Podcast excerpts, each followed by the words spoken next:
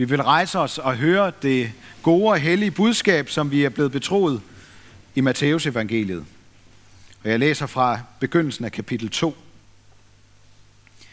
Da Jesus var født i Bethlehem i Judæa i kong Herodes dage, se, der kom der nogle vise mænd fra Østerland til Jerusalem og spurgte, hvor er jødernes nyfødte konge? For vi har set en stjerne gå op og er kommet for at tilbe ham. Da kong Herodes hørte det, blev han forfærdet, og hele Jerusalem med ham. Og han sammenkaldte alle øverste præsterne og folkets skriftkloge og spurgte dem, hvor Kristus skulle fødes. De svarede, i Bethlehem i Judæa. For således er der skrevet ved profeten, du Bethlehem i Judas land, du er på ingen måde den mindste blandt Judas fyrster. Fra dig skal der udgå en hersker, som skal vogte mit folk Israel. Så tilkaldte Herodes i al hemmelighed de vise mænd og forhørte dem indgående om, hvornår stjernen havde vist sig, og han sendte dem til Bethlehem og sagde, gå hen og spørg jer nøje for om barnet, og når I har fundet det, så giv mig besked, for at også jeg kan komme og tilbede det. Da de havde hørt på kongen, tog de afsted og se stjernen, som de havde set gå op, gik foran dem, indtil den stod stille over det sted, hvor barnet var. Da de så stjernen, var deres glæde meget stor. Og de gik ind i huset og så barnet hos, hos dets mor Maria, og de faldt ned og tilbad det. Og de åbnede for deres gemmer og frembar gaver til det. Guld, røgelse og myre. Men i drømme fik de en åbenbaring om ikke at tage tilbage til Herodes, og de vendte hjem til deres land af en anden vej. Amen.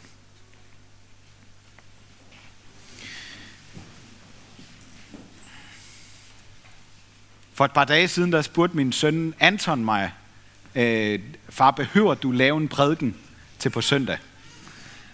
Øhm, og så prøvede jeg at forklare ham, at det nok var en god idé, øh, ikke at stå og sige det her i dag, at jeg ikke har nogen prædiken. Hans forslag, det var, øh, kan du ikke bare sætte en film på? For eksempel øh, øh, Lynet McQueen, den er god. Jeg kan godt afsløre, jeg har, jeg har en prædiken med. Men hvis man godt kan lide at lede efter tro på film, så gør vi det faktisk til fem filmaftener her i kirken, hver den sidste mandag i måneden her i foråret. Men lige nu, der skal vi lede på en lidt anden måde. Nogle gange kan man godt lede efter en god grund til for eksempel at gå i kirke. Måske fordi man bliver forstyrret, eller fordi man måske har lidt mistet troen på, at det giver mening. Jeg er ikke i tvivl om, at det er et godt sted at lede efter meningen med livet. Der, hvor mennesker mødes for at tilbe Jesus Kristus. Men der kan være så meget, vi støder ind i, så vi får svært ved at få øje på grunden til, at vi overhovedet er her. Jeg vil så gerne, hvis du kan prøve at skubbe alt andet lidt fra dig til fordel for en helt grundlæggende overvejelse. Hvad leder du efter? Ikke hvad der kan give dig en god dag, en god uge, eller måske et, god, et godt år.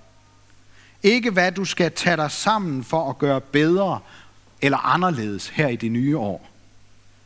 Men prøv lige at overveje, hvad er det, der giver dit liv mening? Hvad er det, du leder efter, og som gør alle dine valg og anstrengelser og relationer til vigtige korsveje i den retning, du ønsker at følge? Vi kan selvfølgelig ikke holde ud og tænke dybt over alt hele tiden. Men jeg er sikker på, at vi har godt, at gøre, godt af at gøre det mindst en gang om ugen. Og i hvert fald lige nu her, efter et årsskifte. Hvad leder du efter? De vise mænd har vi hørt om i dag. Jeg ved ikke, om I har tænkt over, hvorfor de egentlig er vise. Hvorfor bliver de kaldt vise?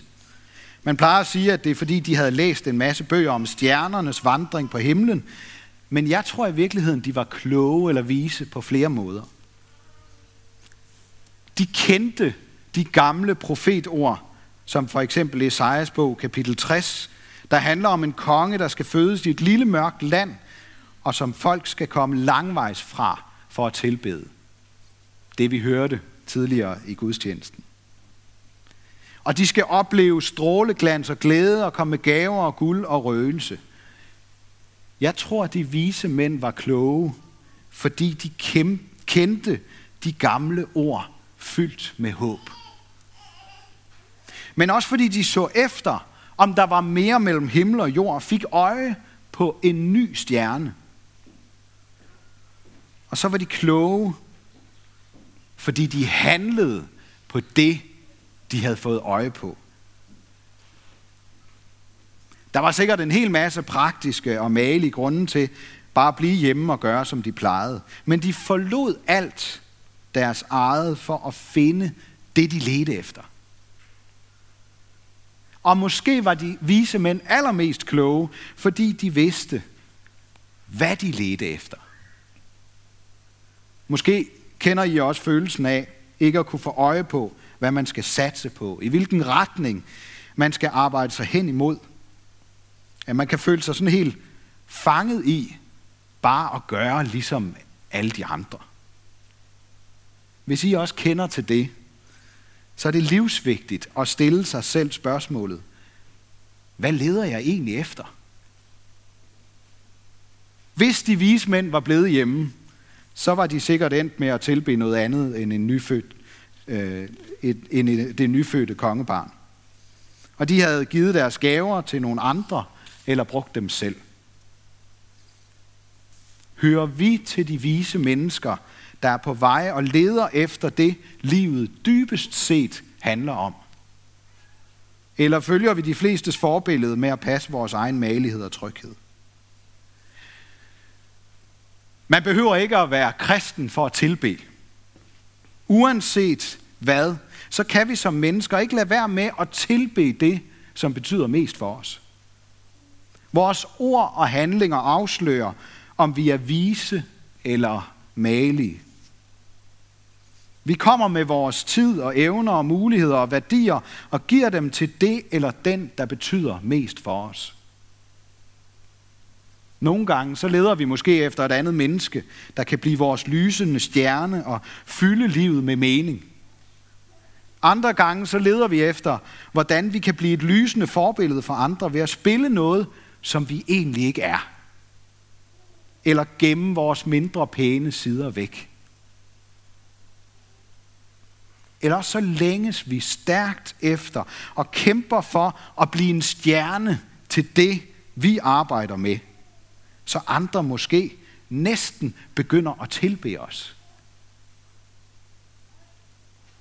Fælles for os alle er, at det alt sammen er stjerner, der blegner og brænder ud. Relationer, evner og resultater holder måske et stykke tid. Det, der gik op for de vise mænd, det var, at de så en helt anden stjerne med et anderledes lys. Gennem alt andet, de havde let efter i deres liv indtil nu, så så de muligheden for at finde det lys og den stjerne, der kunne fylde dem med glæde og mening på en uendelig og overvældende måde. Som kunne kaste lys over alt andet i deres liv. Så de solgte alt, forlod deres hjemland og mistede deres trygge liv for at finde det, de ledte efter. Vi sang om, at vi også har en ledestjerne, der er Guds klare guddomsord. Det ord, der fører os hen til Jesus Kristus. Og lidt som man i gamle dage navigerede efter stjernerne, så kan vi navigere efter de ord, vi har samlet i Bibelen. De er samlet og sat foran os af Guds ånd, ligesom Gud satte stjernerne på himlen for vores skyld, som lys og håb midt i det, der ellers nogle gange mest ser mørkt ud. Måske tænker vi, at de vise mænd var kloge og måske endda lidt fromme, fordi de havde husket fødselsdagsgaverne til barnet og faldt på knæ og tilbad. De fleste religioner opererer med, at man skal komme med et eller andet for at formidle guden eller gøre sig fortjent til at blive lagt mærke til at blive reddet. Det er på ingen måde det, vi skal få ud af, at de vise mænd havde gaver med. Hvad de gør, bliver til tre guddomsklare billeder på, hvad vi skal gøre, og endnu mere, hvad Gud har gjort for os. For det første, guldet. Alt det materielle, som Gud har betroet os, det skal vi give tilbage til ham, der bliver nødt til at være konge i vores liv, hvis vi skal finde, hvad vi dybest set leder og længes efter. Det kan så let komme til at stå i vejen for os. Alt det vi kan, alt det vi har og ejer. Så vi farer vild og ikke finder ham, der vil være konge i vores liv. Guldet, det er sådan et tydeligt tegn på det kongelige, det mest værdifulde. Vi bliver med de vise mænd, der kommer med guld, opfordret til at give Gud det bedste, vi har. Røgelsen, for det andet, som, som øh, de vise mænd kom med, det er et billede på vores bønder. Alle vores bønder. Vi beder og brænder røgelse af sammen. Det er forskelligt, hvor ærlige vi er, når vi beder, og hvem vi beder til. Men jeg tror, at vi som mennesker har en medfødt fornemmelse af på en gang at høre hjemme på jorden, og alligevel ikke rigtig høre til. Jeg ved ikke, om I kender den dobbelthed. Følelsen af, at jeg er nok der, hvor jeg skal være, men jeg hører alligevel ikke rigtig til. Uanset om vi snakker om film eller kunst eller storpolitik, storpolitik, eller race, eller seksualitet, eller sociale lag, eller bare vores egen familie, for at tage noget sådan helt håndgribeligt, ikke? så er vi præget af den dobbelthed. Af at være en del af, men alligevel ikke at høre helt til, som vi gerne ville. Af længsel efter noget, der var bedre. Fordi det ikke altid er godt. Vi er født med en fremmedhed, der sender os på vandring som mennesker, med mindre, med mindre vi drukner os selv i underholdning, i overfladiskhed eller i misbrug. Jeg ved ikke, om I har tænkt på, at når vi ser, eller måske selv oplever misbrug hos os mennesker, så fremkalder det, at vi i virkeligheden alle sammen søger efter noget, vi ikke har. Det er bare det forkerte sted. Og for os andre, der måske ikke har et helt så udtalt misbrug, så kan det se ud som om, vi er på vej til at finde det, vi leder efter. Men virkeligheden er den samme for os. Vi leder de forkerte steder. De vise mænds rejse og kristendommens budskab, det er provokerende, fordi det med al tydelighed fortæller os, at der kun er et sted, hvor vi kan finde det, vi egentlig leder efter. I relation til Gud. Gennem røgelsen og bønderne. Lige meget hvordan de lyder, så er bøn vores vigtigste kanal til at finde det, vi er her for. Og Gud skal lov, så skal vi ikke brænde røgelse på en helt bestemt måde, eller sige det rigtigt, før Gud hører os.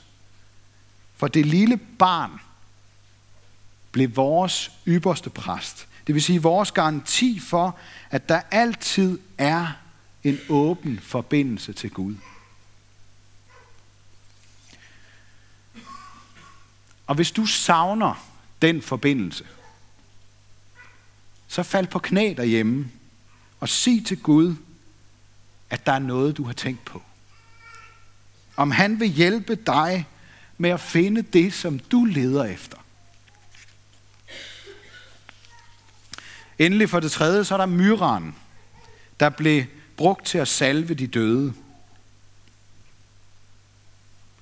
Det onde i os er nødt til at dø. Vi er nødt til at komme til Jesus med det. Synden er pine og død nødt til at komme frem i lyset og blive skilt fra os, så Jesus kan fjerne det onde, og vi kan leve befriet videre. For det er kun ham, der kan fri os fra det onde.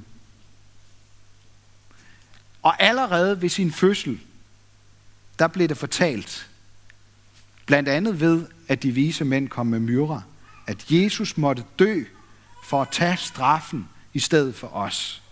For vores sønders skyld. De viseste mennesker, der findes, lader deres synd pakke ind i Guds tilgivelse, så de ikke selv bliver ramt af straffen. Al synd, der pakkes ind i tilgivelse, bliver smidt ud på en måde, så vi aldrig skal se den igen. Og hvis I nu her til sidst har set Lynet McQueen, så er den faktisk god. Og handler i virkeligheden også lidt om at finde det, vi leder efter. Det er ikke lykken selv at blive en stjerne. Men hvis vi finder den stjerne, Gud har født ind i vores verden, Jesus Kristus, så vil vi ikke bare ende som en stjerne på himlen, eller måske et minde hos vores nærmeste. For så er lyset blevet født i os. Og så skal vi skinne og leve for altid i lyset fra ham, der blev født julenat. Tag det lys med jer hver især, og varm jer på Guds kærlighed hver eneste dag i det nye år, sammen med andre vise mennesker. Glædelig Heltre Kongers dag, og tillykke med kongen, præsten og frelseren, der blev født som et lille barn og som et stort, lysende håb ind i vores mørke verden. Ære være Gud, vores far, der har skabt os i sit billede. Ære være Guds søn, der tog vores straf, så vi kan slippe fri. Ære være Helligånden, ham der gør Guds kærlighed levende for os.